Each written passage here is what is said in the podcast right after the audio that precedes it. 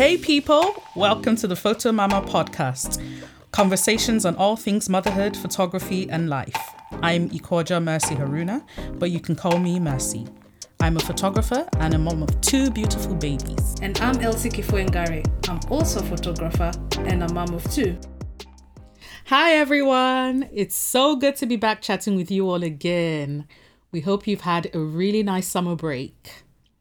In this episode, we are joined by Dominique, a photographer, curator, and mom of two. But before we start the episode, we want to thank Dominique for her openness.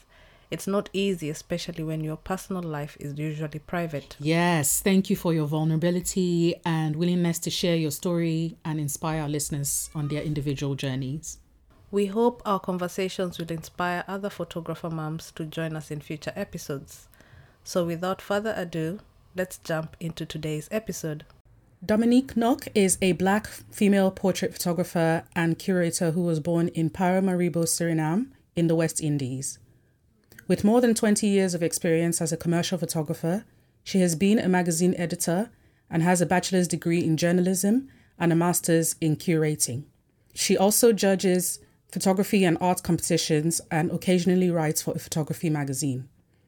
Her photographic work has been featured in The Guardian, BBC Midlands, ITV.com, various business Dutch magazines, and The Voice of Holland, and has been exhibited at the Midlands Centre, Deptford Does Art, London, Harris Museum, Preston, the Photography Show, Birmingham, and Fujifilm House of Photography.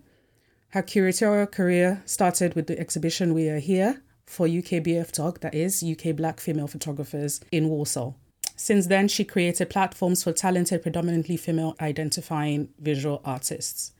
At Midlands Art Centre, she works with individual artists and collectives such as Maryam Wahid, Sharon Walters, Mixed Rage Collective, Yasmin, Grayson's Art Club, and Adeela Suleman.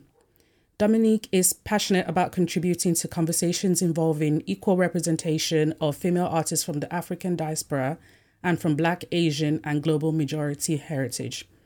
11 years ago, Dominique, along with her husband and two daughters, made the exciting move from Amsterdam to London. Welcome to the show, Dominique. We're so happy to have you. Thank you. Yeah, welcome. Thank you. Thank you for inviting me. yeah. Thank you. Was was um everything about you captured in that, or would you like to add anything to that introduction? Uh, I think it was it was really good. Uh, every time I hear all of this, I'm like, oh, actually, I have done something because sometimes it feels like you're doing nothing, right? Like you're standing still. Mm. But actually, yeah, I'm uh, I'm I'm hearing about my my career from someone else and mm-hmm. it just feels like oh yeah i've done i've done something it's yeah. it's yeah. nice it's nice to hear someone nice. else kind of like detail your yeah. your career your history and all you've done and suddenly you're like oh okay i did oh. that right elsie i know you feel the same way yeah i'm really loving the way she's taking stock as well of the whole hearing it back yeah. it makes you feel a certain type of way and I, I love hearing the joy in your voice. It's really nice. Yeah. It's refreshing. yes. Well, um, Dominique, why don't you tell us about a little bit about yourself and your motherhood story? Um, so I married um, quite young, at the age of twenty three or twenty four, and um, and that was in Amsterdam. Um, my husband and I met in a church and we fell yeah we fell in love. At first we were friends and then we fell in love and um, so I think that is the basis of of everything you know having this this this solid relationship with its ups and downs obviously because we're both completely different people. Um but yeah starting to build on that as a family. Um, I got married while I was still in full time education. Uh, so my timing was off. that was really yeah. That that was that that that that wasn't helpful because uh because of that it took uh, a lot longer for me to finish my bachelor's degree in journalism, uh, and that was in in the Netherlands. But yes, um, Stan and I started um, having kids. I had my first baby, uh, Lisa, um, twenty years ago, and uh, and I was still in full time ed- education. And actually, I got my degree when I was pregnant, heavily pregnant with my second baby. So um, I I made a conscious conscious decision that I really wanted to finish something that I started because mm-hmm. in my family line, that was something that didn't occur um, very often. That we started something but not finished it. So I was very conscious about that that I really wanted to finish it and it took me about 9 9 years to get my wow. degree mm. but uh I did it and back then you know the student loans and all those things were great because in this era it would not have been possible at all but mm-hmm. yeah so that is uh, when I started my my family under 30 having two uh, girls. Um, I had a miscarriage as well in between, so I should have had three babies. Um, so yeah, that was um, an interesting season of my life. I was here nodding my head because I relate. I got married quite young as well and, and started having my kids. My, got married at 23 and had my first at 24. Um, so I relate on that level, um, having to really push through and saying, when you said that you just really made a conscious decision to start you knowing that you started it you really wanted to finish it I, I i know i know exactly what you mean and me and elsie have had this conversation before having kids while you're studying and having to push extra go the extra mile to be able to finish but yeah um we're proud of you that you you did that mm. well done Thank you. I'm proud of you as well because you know you did yeah. the same thing. Yeah. So yes. I, yeah, I identify in the sense that wanting to finish. When you said you wanted to be the first in your family to finish the education, not the not giving up. Um, yeah, I, I, I feel I feel I felt that deeply because mm. I also was in a position where um, I had my second one. I was halfway through my degree and yeah having kids and studying and at the time i was also working and juggling all of that it was not easy um, i almost gave up but i said if i if i stop now and say oh i'm going on maternity mm. leave i don't think i would have gone back to education i think i would have just said i can't be bothered but I, I stuck through it and i finished and i'm glad for it so well done for sticking through it and thank you as well for being vulnerable with that with us on Thank that regard you. as well. So I, we really do appreciate yeah. it. And I'm sure that um, some of our listeners mm. will relate to that as well because we, mm. we, I mean, we talk to so many different people on different different journeys, and it's good to have someone else that that has done this simultaneously mm. with raising kids and kind of like because now we're going to ask you about how you navigated that and all, all the the the juggle in the struggle in the juggle. Um, mm-hmm. So, um, well, how did your photography mm. journey start? Did you kind of start it at uni, or was it like before? So I was a very lazy student, very lazy. And uh, so at first, I really wanted to do more writing or go into television. But then I heard that everybody was in school until seven, eight o'clock in the evening. I was like, no, I have a life. So uh, someone said, you know, you should look into photography because uh, it's it, it's it's quite simple, and you're you know, so uh, that's the reason why I chose photography. So it is isn't something very like very. like oh wow i fell in love with the medium well i i did take photos since I was very mm. young. Mm. I got uh, cameras and things like that, but I never thought about it as it being like a profession, right? Mm. It was mm. something I enjoyed doing, telling stories through that and just having the prints in my hands. That was that was something I really enjoyed since I was what 11 12 or something.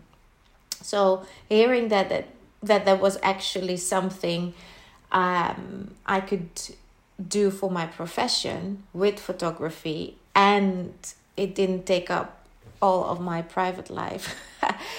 Uh, that that sounded very very good. And um, and then I just fell in love with still images that I could tell a story through one single image actually. Um, what I really loved is connecting with the people in front of my lens is um, like having a peek in people their lives that I was able to uh, for example I joined um, with a, a police officer who did house visits and I just went into homes of people who were um, who who were living quite challenging. And yeah it I, I just felt very privileged. And uh, yeah I'm a very nosy person as well. So I do like to I, I love other people their stories and listen to them. And um so so then I fell in love with with photography and with the stories behind all the images and the people I was able to connect with um, who shared a piece of them with me. I think that was so that that that was incredible. Um, it was it was a challenge because I really wanted to take up more photography, but then I um, I fell pregnant with with Lisa, so my twenty year old. I have Zoe as well. She's nearly eighteen, mm. and um, and I had difficulty with my uh, hips. I'm not sure what the word is in uh, in English, and then um, um, I wasn't able to do like a with um, uh, because we could go into businesses and and like do the apprenticeship etc and I wasn't able to do the the whole thing as a photographer.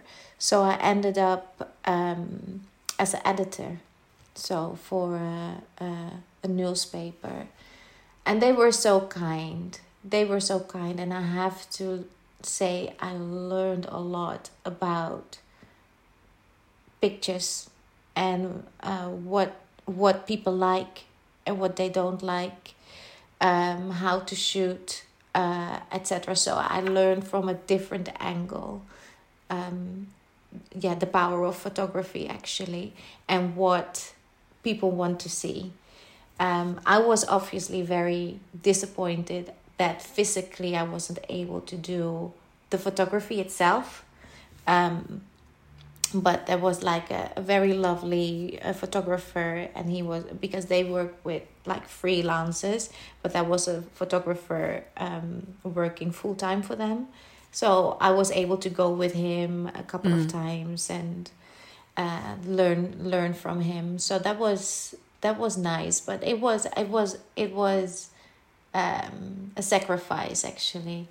Uh, um, but yes, that is actually how I fell in love with photography. How I, fell in love with the storytelling. How I understood what images speak to others but there is a downside is that because I know what people want, that I st- sort of started losing my own voice because I was starting to produce what I knew that people would like instead of what I want to share with the world. And I think because I've been working with on uh, commissions since uh, since then, um, that is still a, an exploration for me uh, because I've, I've been mainly busy in like the commercial industry for for businesses and for um, yeah for also for, for, for, for artists and things things like that so I just um, I'm still exploring okay what do I want to tell well, where is my creativity and things like that so so I think it started somewhere there on that um, on, on oh, with my uh, apprenticeship that I st- started losing my voice already. And I, I have to say that's so that's 20 years ago, right? So um, yeah, so that that can be the downside yeah so before we kind of um go into your how this photography journey evolved into your curating journey because I know you really we really want to touch on that. Um, you started to talk about how um, you had like pelvic issues when you were pregnant with your daughter, and then you couldn't do apprenticeships because um, because of that and other things. Were there other were there other things that you faced? Any big challenges you faced um, with juggling your photography and your motherhood at that time? Um, so uh, I was in the very in the privilege that my husband was able to provide financially. He was young and he is like an entrepreneur and self-made and uh, he he's a dropout from uh, from university and started businesses and he did very well for himself. So I had the privilege until today actually that I can do whatever I like. Of course, being an entrepreneur, there are risks. So there have been times that my family was leaning on me with my mm-hmm. photography. And I, I'm thankful and grateful to God that those times um, I got many jobs and I was working like three three times a, a week, three four times a week, and that's like full time for a photographer, for a freelance photographer. Um so that was so i was very very much privileged that i was able to do that. So the financial side of things so when um, he was going through a phase he stayed home with the kids. So he was the one staying home with my youngest because it was when she was about one or two when things started to shift for him and he needed to refocus. So for a couple of years I was um, the one providing, and uh, and uh, so yeah, we had financial challenges in that sense as well, um, but you know, the only way is through, and uh, the kids uh, had a very happy childhood. Um, I hope. let's hear it. Let's hear in twenty years' time uh, but yeah, when I hear them talk about you know what they did on their bikes, playing outside, playing with us, uh, doing all those things, I hear that they were they they have nice memories of their childhood, even though we weren't able to give them the coolest stuff, all the things that society mm. makes you believe you should have. uh, they were still they were still happy happy kids. I'm not so sure about now because now they want to have like everything, everything. So, but yeah, they're they're both working as well, like you know, like student jobs, so they're able to pay for that themselves. So um, again, I'm very privileged with Stan being my husband because financially he, he studied like uh, accountancy before he dropped out. So um, so he was he's really good with with numbers and um, but yes, we have been through ups and downs. So what has been the most major thing is that my relationship with money has changed the way I look at money has changed.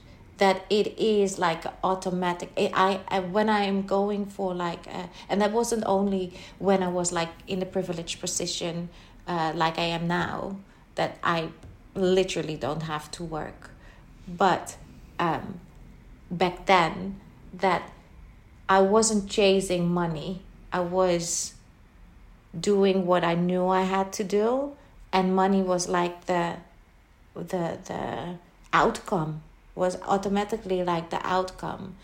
And there is like a very weird thing. Um, i said to someone i really want to work for a magazine. And i think in that week someone rang me dominique i would love to have you on board for our urban magazine. I'm like what what's happening? And so like the serendipity type of thing you know that when you when you communicate and put something out in the world that something suddenly starts to happen. Not always but sometimes you know things just start to to happen. Mm. so fall into place. It is it is like a very weird thing but i have to say that is something that happened and i had to chase a lot as well. And back then especially my husband was a shark. Whoever didn't pay um, and i chased them a couple of times he said i'm going for the money you know? So uh, so so it was it, it, it has been a really like a together kind of thing and also growing into the worth of money. What is money? Why is it important to me? Um, is it something i need to exist or is it something that is like um, uh, yeah a, a, th- a thing that we need in, in because it is something we need in, in, in everyday life right? But once you take away like the power of, of money then suddenly it doesn't have power over you anymore. It sounds weird and quirky yes. but it, it, it is something that that that i have lived through. So um so yeah. That's it. Because because we have been in very challenging situations not being able as well. We had to move back in with my mother-in-law and things like that. So it it it hasn't been like this always. But once we started to change our way of thinking about money the world around us started to shift. That's just yeah. Uh, before we discuss your curating, there's one project I really wanted to touch on, which was a whitewash project that was showcased at the first ever exhibition by UKBFTOG photographers. Would you like to go through this project? How did you come about this idea? Uh, what was your thought process with this project and all of that?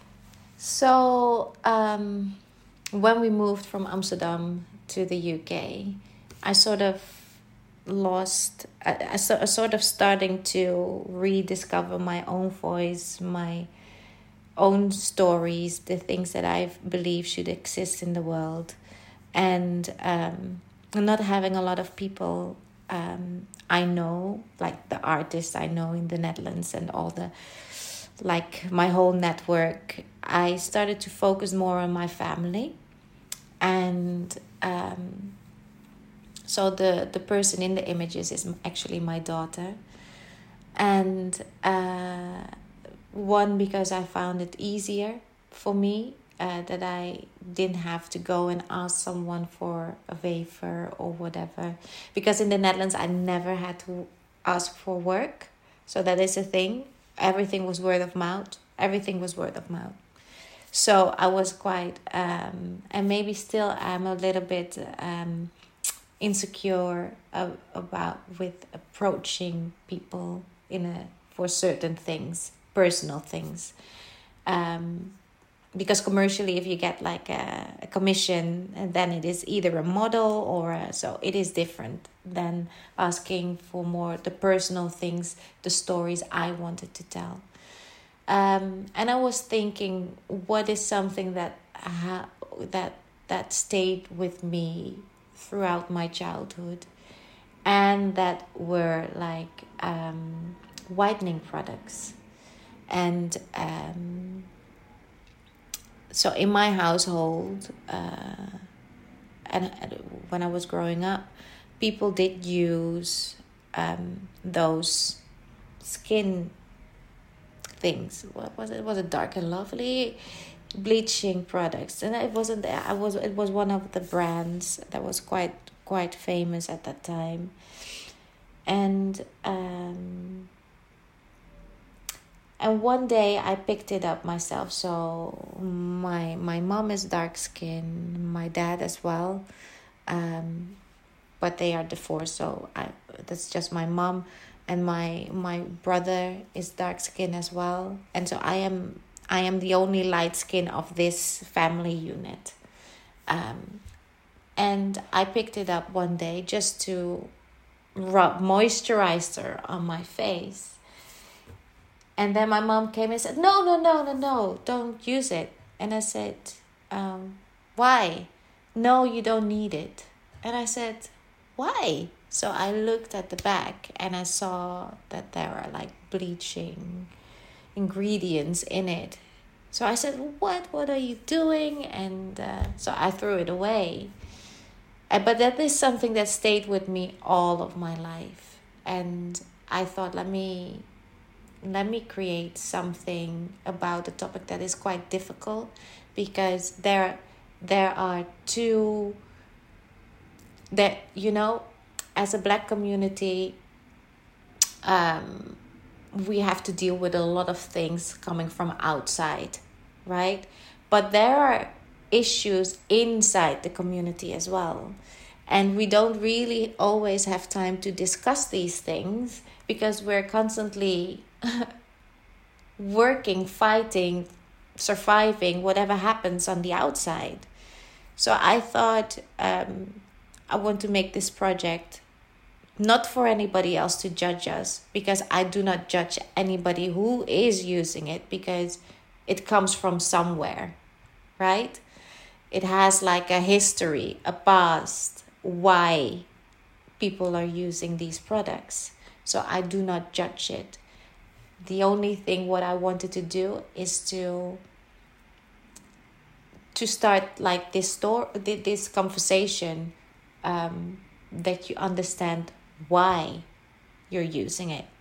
That is the only thing. And if if you understand why you're using it and still want to use it that's up to you you know?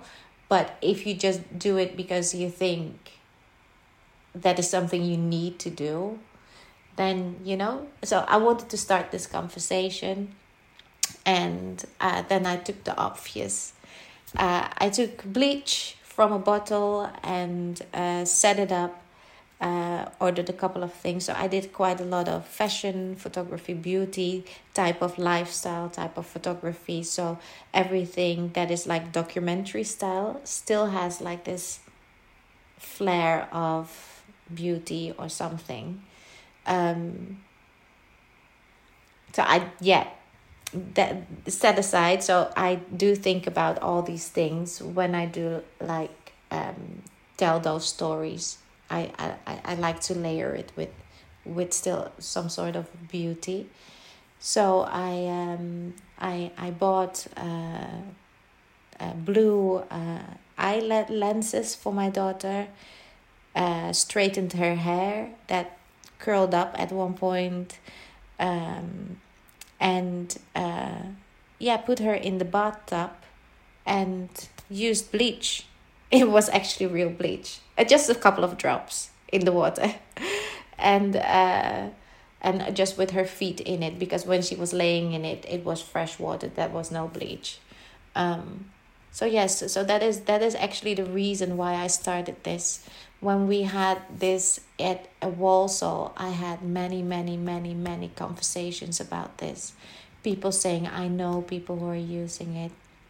At one point, I was uh, on a break, and then um, the another photographer who was exhibiting next to me had a chat with um, a very fair skinned Asian person who said that her mother actually put her in the bath and scrubbed her skin with bleach.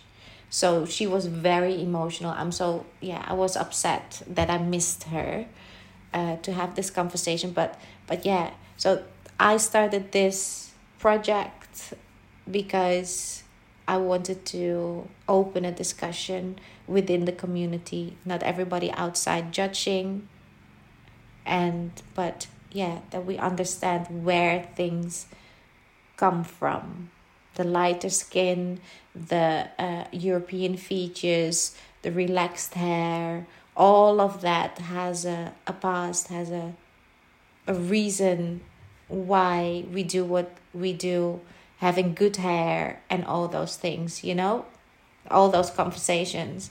So um yeah and i have seen people as well at the exhibition who i could clearly see used it and they looked at it and they were really confronted and walked straight past it but yeah i didn't do it to insult anybody or to say you're a bad person or what you're doing, mm. you know, mm. just to start this conversation. Do we understand why we're doing this? Which is an important conversation to have, especially in light that we are raising the next generation. How are we transferring some of those um, practices, you know, without knowing? Like you, your mom was doing this and you saw it you know you know better now so you, your children hopefully don't do that you know we, we can have the more we have these conversations the more we can get to the root of the matter which can help us to make sure that we're doing better by the next generation. Yeah. And when when you're doing the project because you said this is your daughter did you have the conversation uh, with her before um, embarking on this project to make her understand why you're doing it? What kind of conversation was going through your head and with her and with your daughter not just the daughter that appeared in the project but both mm. your girls? Yeah we're very uh, like you know dutch.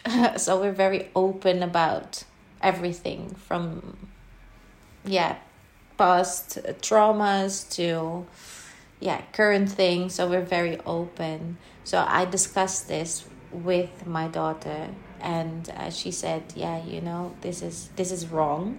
Uh, it shouldn't we, we should love our own skin. We should yeah.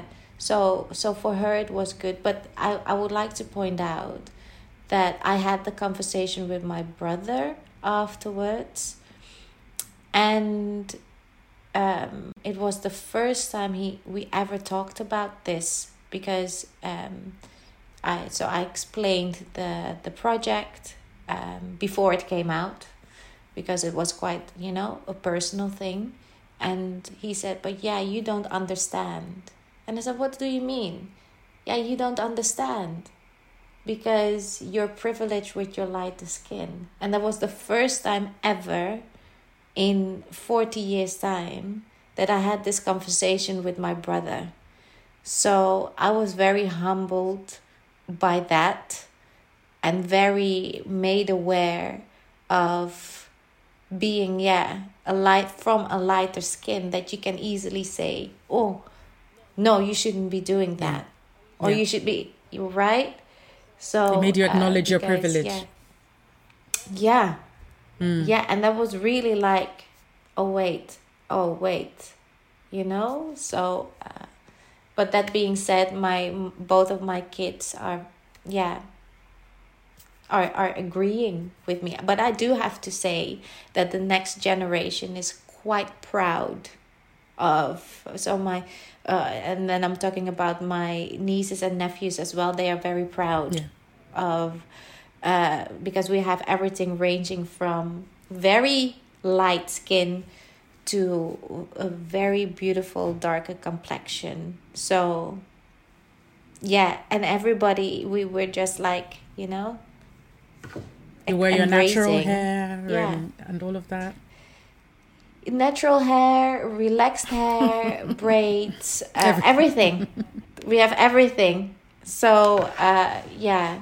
Yes. Yeah. it's a really powerful project. I really do appreciate you doing this. And also it does make you sit and ask we all of us need to ask uh, these difficult questions. And um, i'm really proud that you get to do this. Yes. Use your voice that yes. you never had before. Yes was it like was yes. this one of your first first personal projects the after first. the fact yeah. oh brilliant and will you be doing more will you be exploring this a bit more so i've been thinking um i've been thinking uh, uh, of that uh, but it feels like uh, that that project is sort of finished we can have more conversations about it but um, yeah, more research, etc. But again, you know, I come from a very commercial background, so the thing is that we did things quickly. Mm-hmm. You know, a project never took longer than a week mm. or so, and and so I have to like make this shift into uh, engaging in longer term projects, and that it is okay to have like longer term projects. So, but I'm not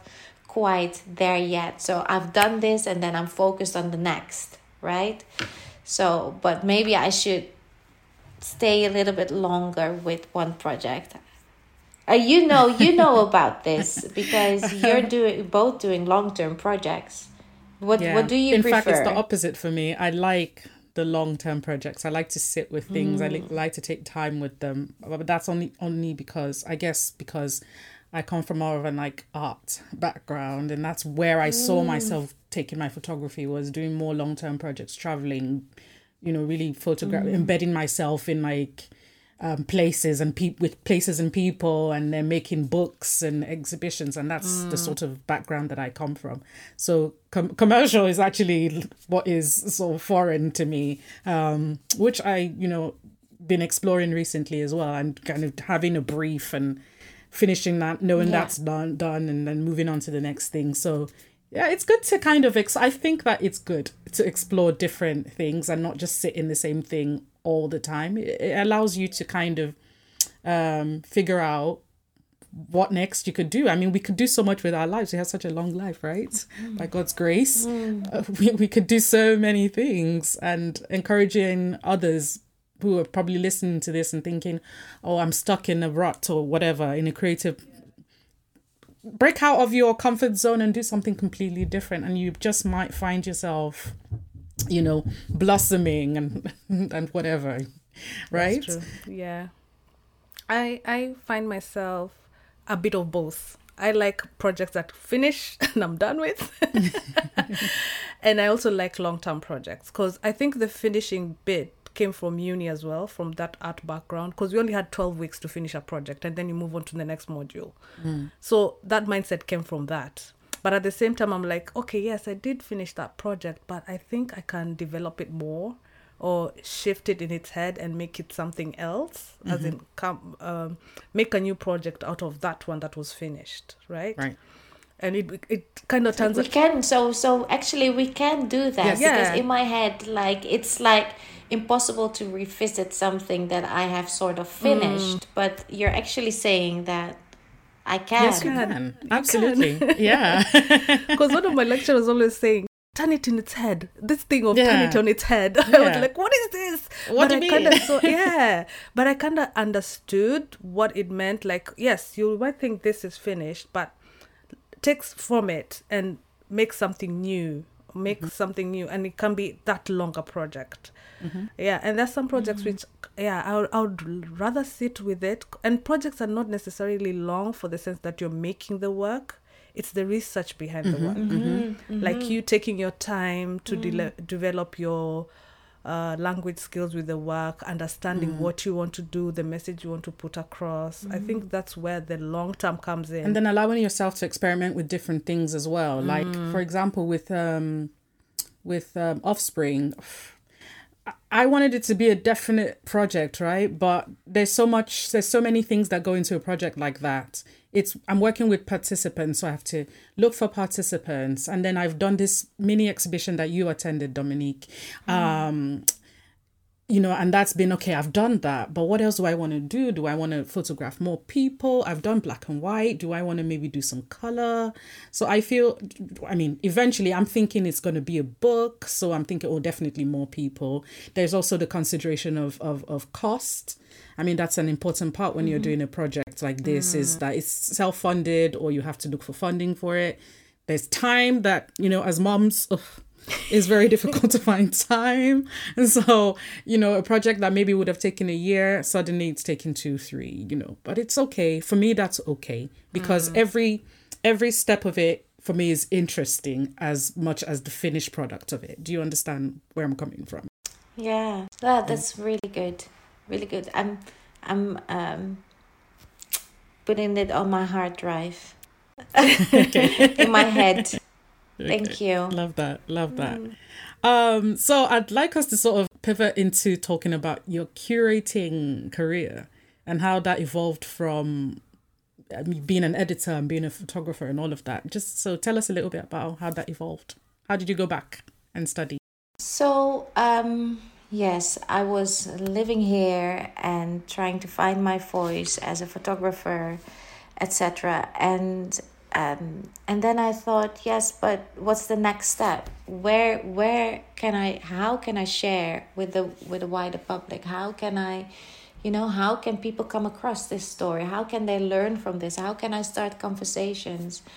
Uh, so I started going back to museums and back to actually my roots with uh, exhibiting and with more documentary style photography and went to talks. And um, I was at the, um, at the V&A and uh, there was uh, someone and he was like the curator. And i always knew like that that there are like people who are putting things together like an exhibition you know? And i actually thought that is what a curator does like the display.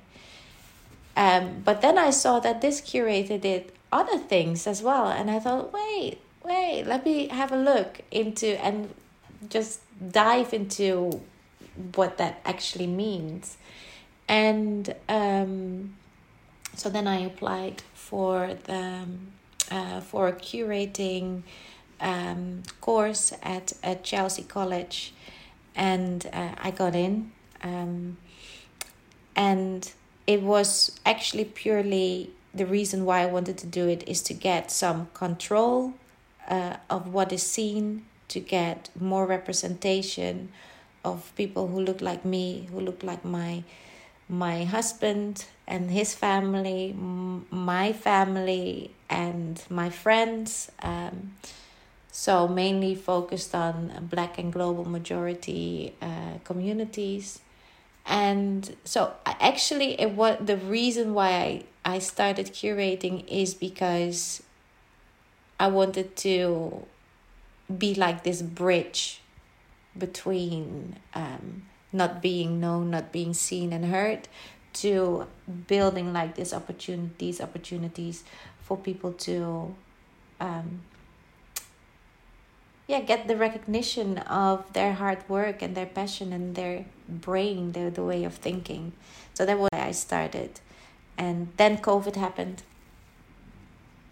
Yeah, so I was like a mature student uh, it is a year and something course. Um, and uh, I thought, yeah, I can do it in a, a year. I can do a year, and then COVID happened, and um, so we did it had like had hybrid learning. Uh, so we weren't able to do all the hands-on things that are usually done, mm. but I learned a lot about yeah contextualizing, researching.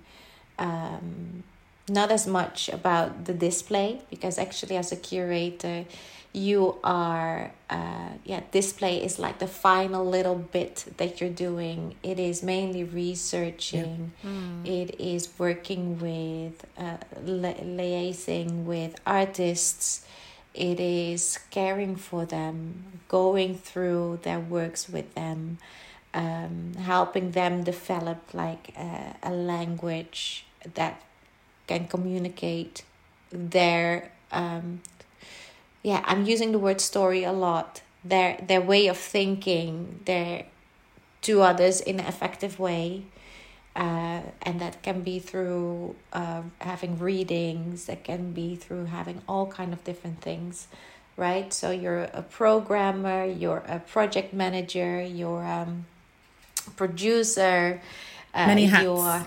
many many hats, and actually, I loved I loved doing that, and I really I I mm. love being a curator and again i can have a peek into people their mm. lives in a different way nosy nosy yeah yes and so since this hap- this was happening during the pandemic was um, we are here like your first curating opportunity Yes, so what I said before, right? Uh, sometimes it's good to communicate what is living in your heart. And I said to like the the um, uh, to Jamila Ukebu, she is the um, the person who word founder again? founder the founder thank you the founder of UK Black Female Photographers UK BF and I mentioned it to her and I said listen yeah I just want to do something with curating. And I said it before I was doing my degree. And um, and then there was suddenly Walsall. Denise Maxwell uh, had like a space, and suddenly in a couple of weeks' time there was a uh, yeah, like the opportunity for the community to showcase their works. And they said, "Well, you wanted to be the curator. Yeah, I know you want to be a curator. Would you like to do it?" But actually, this was this was only like the um, the display. And I said, "Listen, being a curator is more mm. than that. But yes, I'm happy to do the display for you, yeah. right?" and to uh, sort of write a couple of things as well but it is it, it, it was very it, it wasn't like the curating that I am engaging with okay. now. Right. So, but it was it was a very good start and actually whenever you're working as a curator for a bigger um, institution, you have like different pockets you are um, assigned to. So some are only uh, engaging with uh, the writing, and some are only doing the artist liaising, and something uh, or some some people are doing only you know different pockets and. Uh, and and as an independent curator, everything sort of comes on your plate. Mm-hmm. So um, yeah, yeah, and and it's, uh, some institutions you have to do still do have to do everything, but yes, um, I'm I'm I'm happy with this um, exploration and meeting people who are quite um, relevant in the photography industry uh, for in, in, in you know for the for, for the for the sense of uh, exposure um, so yes I, I'm fairly new in this industry mm-hmm. but I have already met quite mm-hmm. a few people that I really want to connect with. And um, yeah. Okay. So you said, um, you kind of said that that was um, not exactly what you're engaging with at the moment, which kind of makes me think that there is something they're working on, on at the moment that you maybe want to share with us or that you're going to be working on next. Uh, so we recently had a, a photography exhibition at Fujifilm House of Photography, they uh, were the kind sponsor of uh, UKBFTOG. We had 51 different um, photographers exhibiting one image each, uh, responding to the theme Living Your Dream.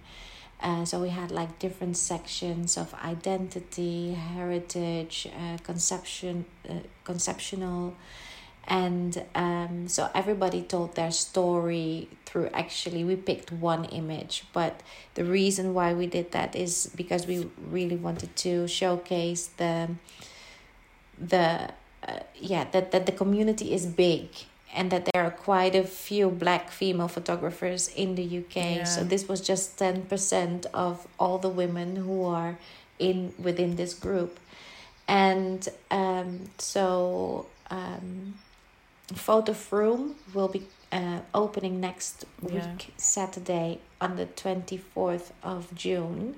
And that is a photo festival in Somerset, in Frome, uh, that's near Bath and uh, yeah, not that far from Bristol.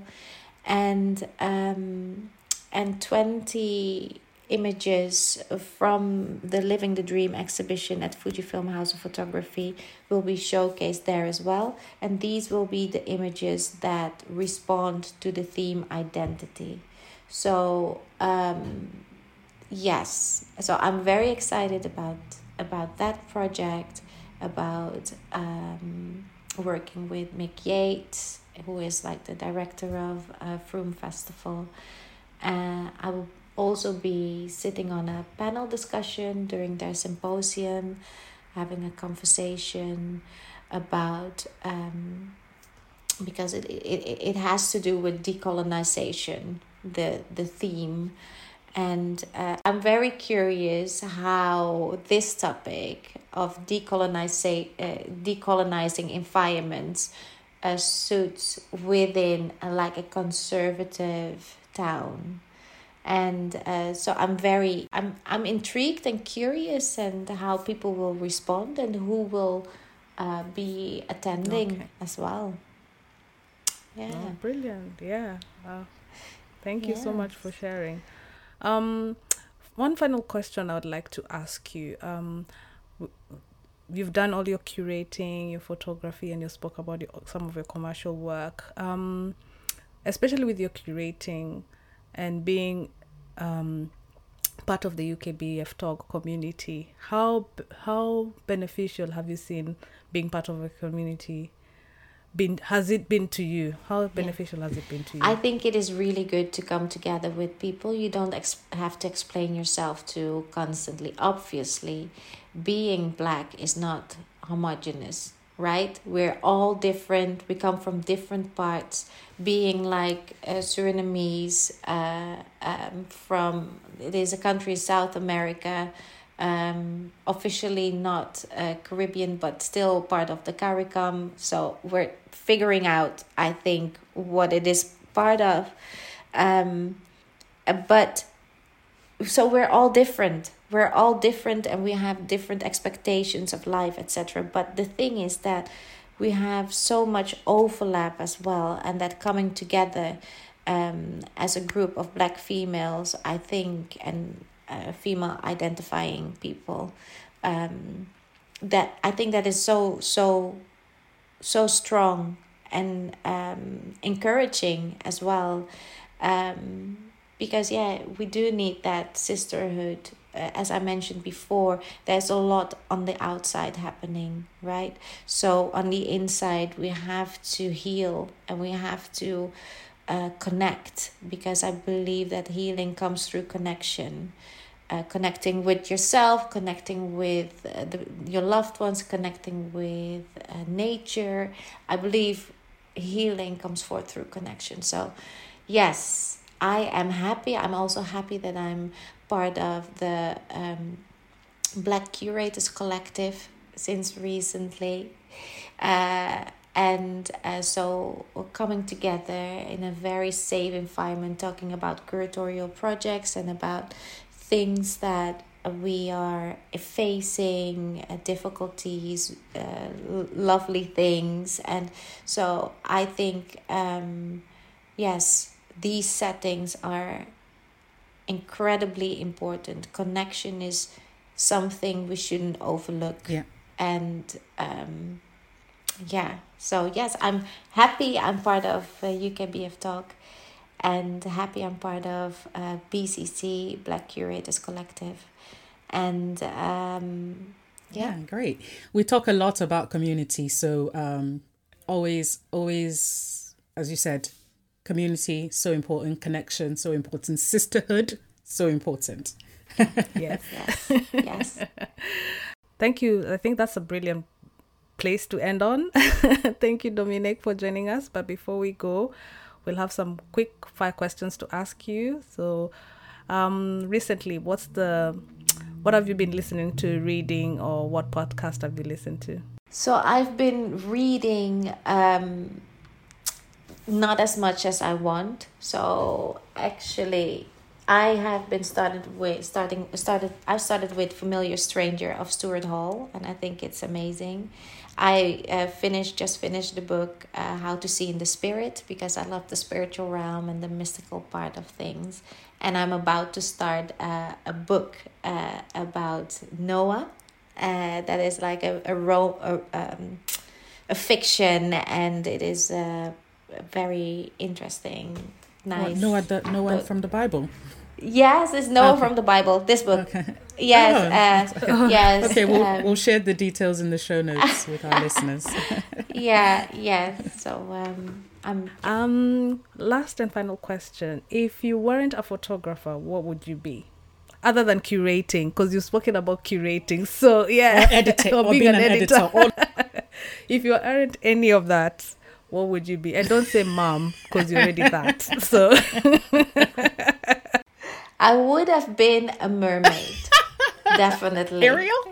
Definitely. Ariel. I would have been well by now I would have been the grandma of Ariel, probably. But did, yes, did you watch uh, the new yeah. Little Mermaid? N- n- not yet. Oh, it's, it's amazing. Go see yeah. it. Is it? It's so good. Oh, I love yeah, it. It's really nice. Yeah. So no, actually, I always wanted to be a um, a journalist since I was like a since since I was able to watch TV. Uh, so yeah, five, six, seven year old years old. I always told stories. I told story. I recorded stories. I uh, uh, and I shared like the cassette tapes with my friends. They said, "Oh, when is the next story coming out?" So I just gave cassette tapes every week, you know, with that. all my made up uh, like um fairy tales. So I was always like a storyteller, always a storyteller. I always wanted to be a writer. That's why I went to study journalism. I'm not so sure if I had to choose that course, but mm. anyway. Uh, but yes so I actually I am doing something that I always wanted to do, being a storyteller. Oh. So yeah. Love that. Yeah. yeah. That's amazing. That. Yeah. Thank you so much for sharing with us. Really yes. appreciate it. Yeah. Thank you. Thank you for having me. It fe- it feels very um I felt very calm. I was quite nervous this morning, but you you're calm calmness, your calm demeanor. Is that the word? is yeah, really yeah. good, and the questions, and yeah, um, I really felt, um, yeah, safe um, chatting with you. Great. So yes, we're so happy to hear. Really that. happy to Thank hear you. that. We really do appreciate you taking the time to speak with us, sharing your story, being vulnerable with us because it's not very easy and yeah mm-hmm. i hope our listeners who are listening take something from it and yeah give yourself grace as always yep mm-hmm. thank you mm-hmm. thank you thank, thank you. you thank you dominique so if you're interested in joining the conversations we have a google form you can fill out in our show notes if where you're listening to this podcast does not support show notes you can find our form on our website www.photomamapodcast.com and if you have any questions, you can email us at photomamapodcast at gmail.com. Also, you can follow us on Instagram, Twitter, and YouTube at photomamapod. Catch you on the next episode.